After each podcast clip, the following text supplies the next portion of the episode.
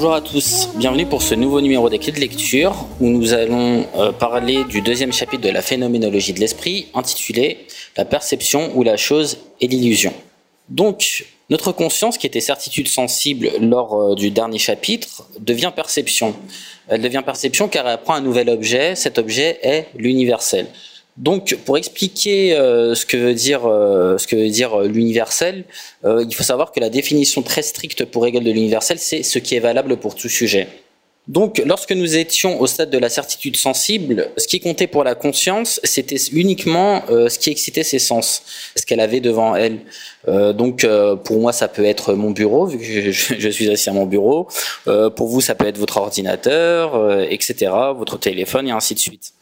Si vous vous baladez dans la rue, évidemment, ce sera l'odeur de la pollution, euh, ce sera, euh, ce sera le, froid sur votre visage, et ainsi de suite. Ainsi, euh, on avait, on partageait chacun des expériences, des expériences différentes. mais si je vous parle d'universel, je vous parle d'un objet qui est valable pour nous tous. Donc ici, ce qui est valable pour nous tous, ce sera donc un objet qu'on appelle communément une abstraction. Donc typiquement euh, quand vous vous baladez dans la forêt, vous voyez des arbres, mais vous savez qu'il existe, euh, qu'il existe le mot arbre avec des caractéristiques euh, d'arbre. C'est la définition que vous voyez dans le dictionnaire. C'est le mot que vous écrivez, c'est le mot que vous utilisez lorsque vous, discutez avec des gens. vous n'avez pas besoin d'être dans la forêt et d'indiquer un arbre à une personne pour qu'elle comprenne de quoi vous parlez. Il suffit que vous lui disiez le mot arbre et vous savez tous les deux de quoi vous parlez. Donc, on voit que ce, que ce nouvel objet, cette abstraction, ce mot est valable pour tout sujet. Donc, ce nouvel objet est déterminé par des propriétés. Alors, à savoir que dans ce chapitre-là, je vais peut-être pas, je vais parfois parler de sel, car euh, Hegel prend l'exemple du sel avec les propriétés du sel qui, euh, donc à son époque, parlait de sel cubique. Euh, il est blanc, il est sapide. Voilà, ce sont les propriétés du sel, et c'est ce qui fait que je peux déterminer le sel et donc vous donner une définition du sel qui fera que nous savons tous ce qu'est du sel j'ai déjà euh, utilisé un mot très intéressant qui est le mot de détermination. On va donc s'arrêter un petit peu sur ce mot de détermination. Euh, pour en donner une définition, on va donc faire un espèce de, petit détour théorique, euh, ce qui va nous permettre de comprendre la suite de la réflexion de d'Hegel. Donc, la détermination. Pour cela, je vais prendre pour exemple Karl Marx, qui donc au 19e siècle avait des contradicteurs évidemment chez les idéalistes, mais également chez les matérialistes. Euh, il y avait toujours des matérialistes qui accusaient euh, Marx de ne pas être assez matérialiste en réalité. Donc pour un matérialiste, euh, ce qui compte, c'est le réel.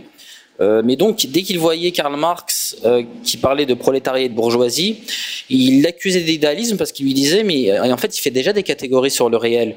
Donc, quelque part, il impose déjà des idées au réel. Donc, en réalité, Karl Marx est un faux matérialiste. À quoi Karl Marx répond que ça n'a aucun sens parce que tout ce qui compte, c'est euh, la détermination, c'est-à-dire comment est-ce que je détermine le réel et pour quelle raison, pour quelle finalité. D'ailleurs, on voit l'aspect téléologique euh, qui vient d'Hegel chez Marx. Hein. Pour quelle finalité Il va donc expliquer, en mode de production capitaliste, les, capitalistes, les catégories qui comptent, ce sont l'économie.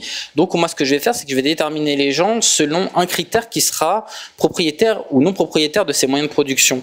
Et c'est ainsi qu'il détermine le, prolétariat de euh, le prolétariat et la bourgeoisie c'est-à-dire que euh, celui qui est un bourgeois est propriétaire de ses moyens de production, et celui qui est prolétaire n'est pas propriétaire de ses moyens de production.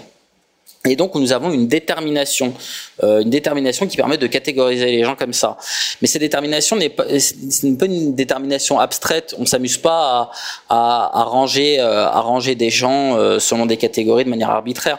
Le but derrière est politique, c'est-à-dire que le but est de comprendre euh, les contradictions de l'époque, donc en l'occurrence à l'époque les contradictions entre prolétariat et bourgeoisie, que Marx appelait la lutte des classes, les antagonismes, et, euh, et donc du coup derrière d'avoir une action politique dessus.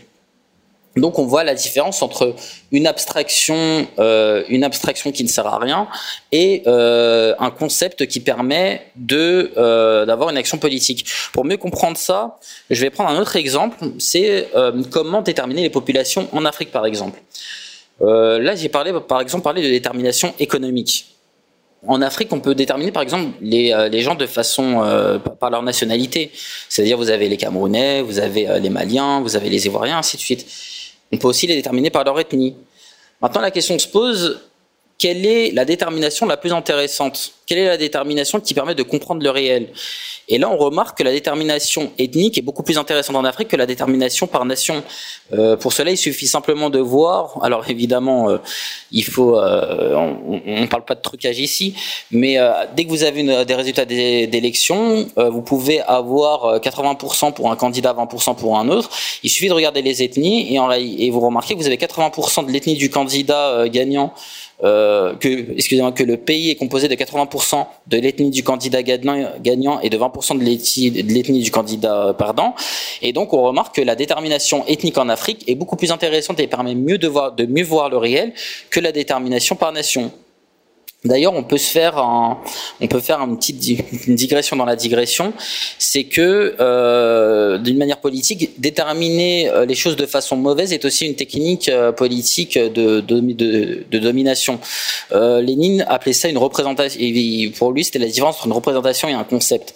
C'est-à-dire qu'un concept, c'est quelque chose qui peut être lié à la totalité au sens hegelien. Euh, c'est-à-dire c'est quelque chose qui fait sens et qui permet de comprendre le réel dans sa totalité, comme ma détermination ethnique des populations en Afrique. une représentation, c'est fait pour cacher la réalité, c'est pour faire, c'est pour cacher, euh, pour faire, pour cacher simplement ce qu'on n'a pas envie de voir. Donc typiquement, euh, ça va être la détermination nationale en Afrique qui, de toute façon est un objet de domination, de domination sur l'Afrique un, instrument plutôt de domination sur l'Afrique. Voilà. Donc ici, euh, nous avons donc compris ce qu'était la notion de détermination.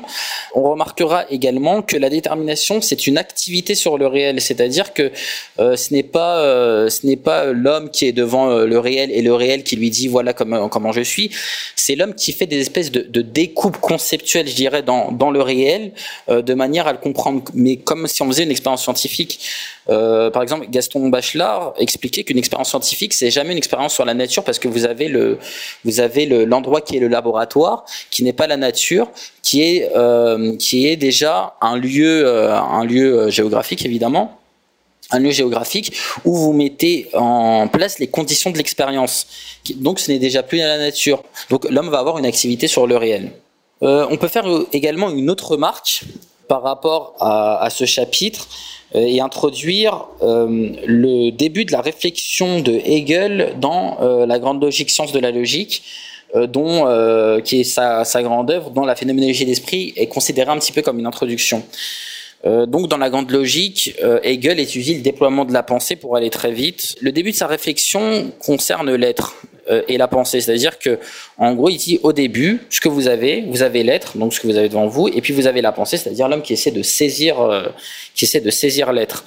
Quand l'homme a envie de saisir l'être, il est obligé de l'opposer au non-être, c'est-à-dire l'être euh, ce que vous avez, euh, ce que vous avez dans vous, c'est admettons que vous avez une tasse devant vous, vous pouvez euh, dire cette tasse est une tasse, mais vous pouvez également le déterminer par ce qu'il n'est pas, c'est-à-dire que cette tasse, donc cette tasse est cette tasse, mais je peux dire aussi, et je peux dire également que cette tasse n'est pas mon bureau, n'est pas mon écran d'ordinateur, n'est pas tel livre qui est à côté, et ainsi de suite. Et c'est ce qu'on appelle la dialectique de l'être et du non-être, ou de, ou de l'être et du néant.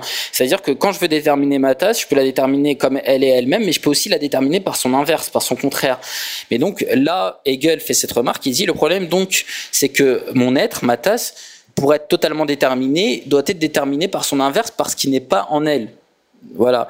Et donc quelque part, le néant est un néant, euh, est un néant qui sert à déterminer l'être. Euh, on a donc cette dialectique de l'être et du néant dont Hegel euh, apportera comme résolution que c'est euh, la résolution elle est de venir. Mais bon, ça c'est c'est donc la suite de la réflexion de la grande logique dans laquelle nous irons pas. Mais ce qui est important donc, c'est de comprendre ce que veut dire Hegel quand il parle de dialectique de l'être et du non-être ou de l'être et du néant. Et là, je reviens à ma réflexion sur la bourgeoisie et le prolétariat j'ai déterminé ma bourgeoisie, mon prolétariat.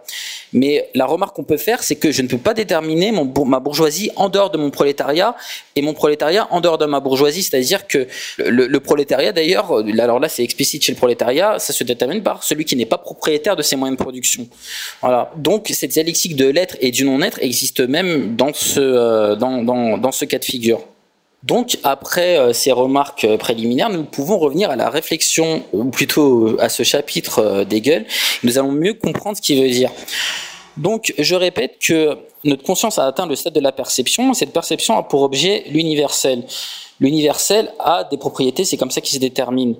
Hegel nous dit donc que euh, l'universel, donc euh, le, cet objet qui est l'universel, a des propriétés. Ces propriétés peuvent se déterminer sans s'opposer les unes aux autres. Alors donc il nous prend, euh, comme je le disais au début, les, les, il nous prend l'exemple du sel en nous disant ce sel est, est cubique, sapide, blanc.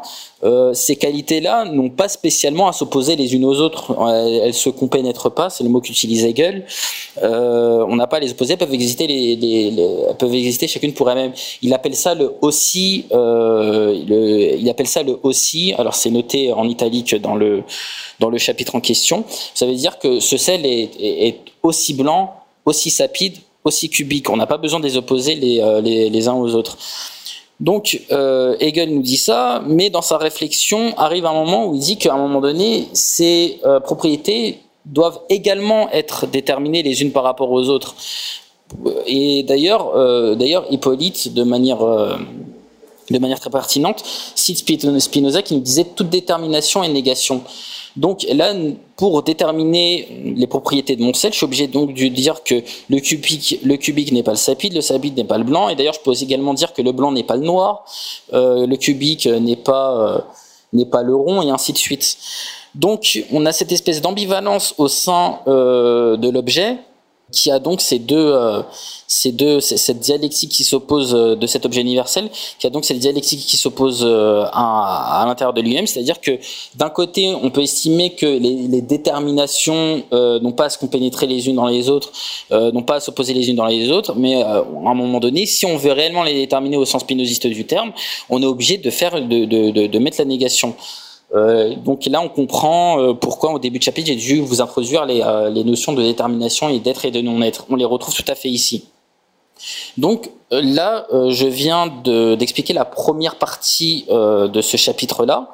Et donc, comme je le disais dans le dernier numéro des de lecture, euh, faut pas oublier que nous avons deux points de vue qui s'opposent dans la phénoménologie de l'esprit. Vous avez le point de vue du lecteur, nous, sommes en train de, de regarder la chose avec cette ambivalence à l'intérieur d'elle-même, mais vous avez aussi le point de vue de la perception, c'est-à-dire de la conscience qui grandit et qui passe toutes ces étapes euh, euh cognitives, affectives, et éthiques et ainsi de suite. La perception et donc la perception euh, regarde regarde l'objet, sauf que elle comme euh, dans le précédent chapitre, est à la recherche de la vérité. Et pour elle, la vérité, le vrai, c'est ce qui est identique à soi-même. Donc, c'est ce qui ne, c'est ce qui ne change jamais. Donc, la perception voit cet objet, voit cette ambivalence qui, nous, en tant que lecteurs, ne nous dérange pas, mais qui, elle, la dérange, vu que pour elle, normalement, l'objet est censé ne jamais, euh, ne, jamais, euh, ne jamais bouger, ne jamais mouvoir, ne jamais passer dans son opposé, et ainsi de suite. Et donc, la perception se dit, non, c'est pas possible que l'objet change, l'objet est essentiel de la vérité, donc l'erreur doit venir de moi. Alors ce mouvement est très intéressant car du coup la, la, la, la perception de la conscience se met à se dédoubler, c'est-à-dire que elle a une partie qui est une partie d'appréhension qu'on appelle l'appréhension, que Hegel appelle l'appréhension, qui est donc d'observer l'objet. Et puis vous avez la partie erreur, c'est-à-dire que elle observe l'objet et elle voit, elle voit, euh, elle voit un comportement qui ne lui plaît, qui ne lui plaît pas ou qu'elle n'attend pas et elle se dit ah je dois faire une erreur. Donc au sein de la conscience vous avez l'appréhension et l'erreur. Et puis Hegel nous apprend que l'erreur en fait est la réflexion sur soi-même, c'est-à-dire qu'à un moment donné la perception est capable de se prendre elle-même comme objet et de se dire euh, ici j'ai fait une erreur. Et donc là chose très intéressante, c'est-à-dire que on passe donc de cette espèce d'ambivalence de l'objet à une ambivalence de la perception. Et c'est comme ça que la dialectique apparaît dans, ce chapitre de la phénoménologie de l'esprit, la dialectique donc du coup au sein de l'objet, la dialectique au sein de la perception, et aussi la dialectique entre les deux parce que c'est dans le rapport de l'un euh, par rapport à l'autre que, euh, se sont créés ces deux, dialectiques. Et donc, euh, là, je viens de vous décrire la deuxième partie de, ce chapitre de la phénoménologie de l'esprit. La troisième partie, c'est euh, le chemin qui va nous amener vers donc la nouvelle mutation entre guillemets de la conscience, qui sera l'entendement. Et donc du coup, euh, ce chapitre finit donc sur sur ce que je viens de vous dire, c'est-à-dire que la perception est donc capable d'avoir une réflexion sur elle-même et l'objet est cette espèce d'ambivalence.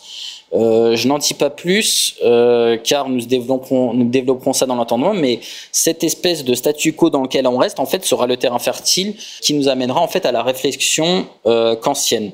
Et ce n'est pas un hasard si euh, Hegel utilise le mot d'entendement qui est une référence directe à Kant, mais ça ce sera pour le prochain numéro des clés de lecture. Je vous remercie.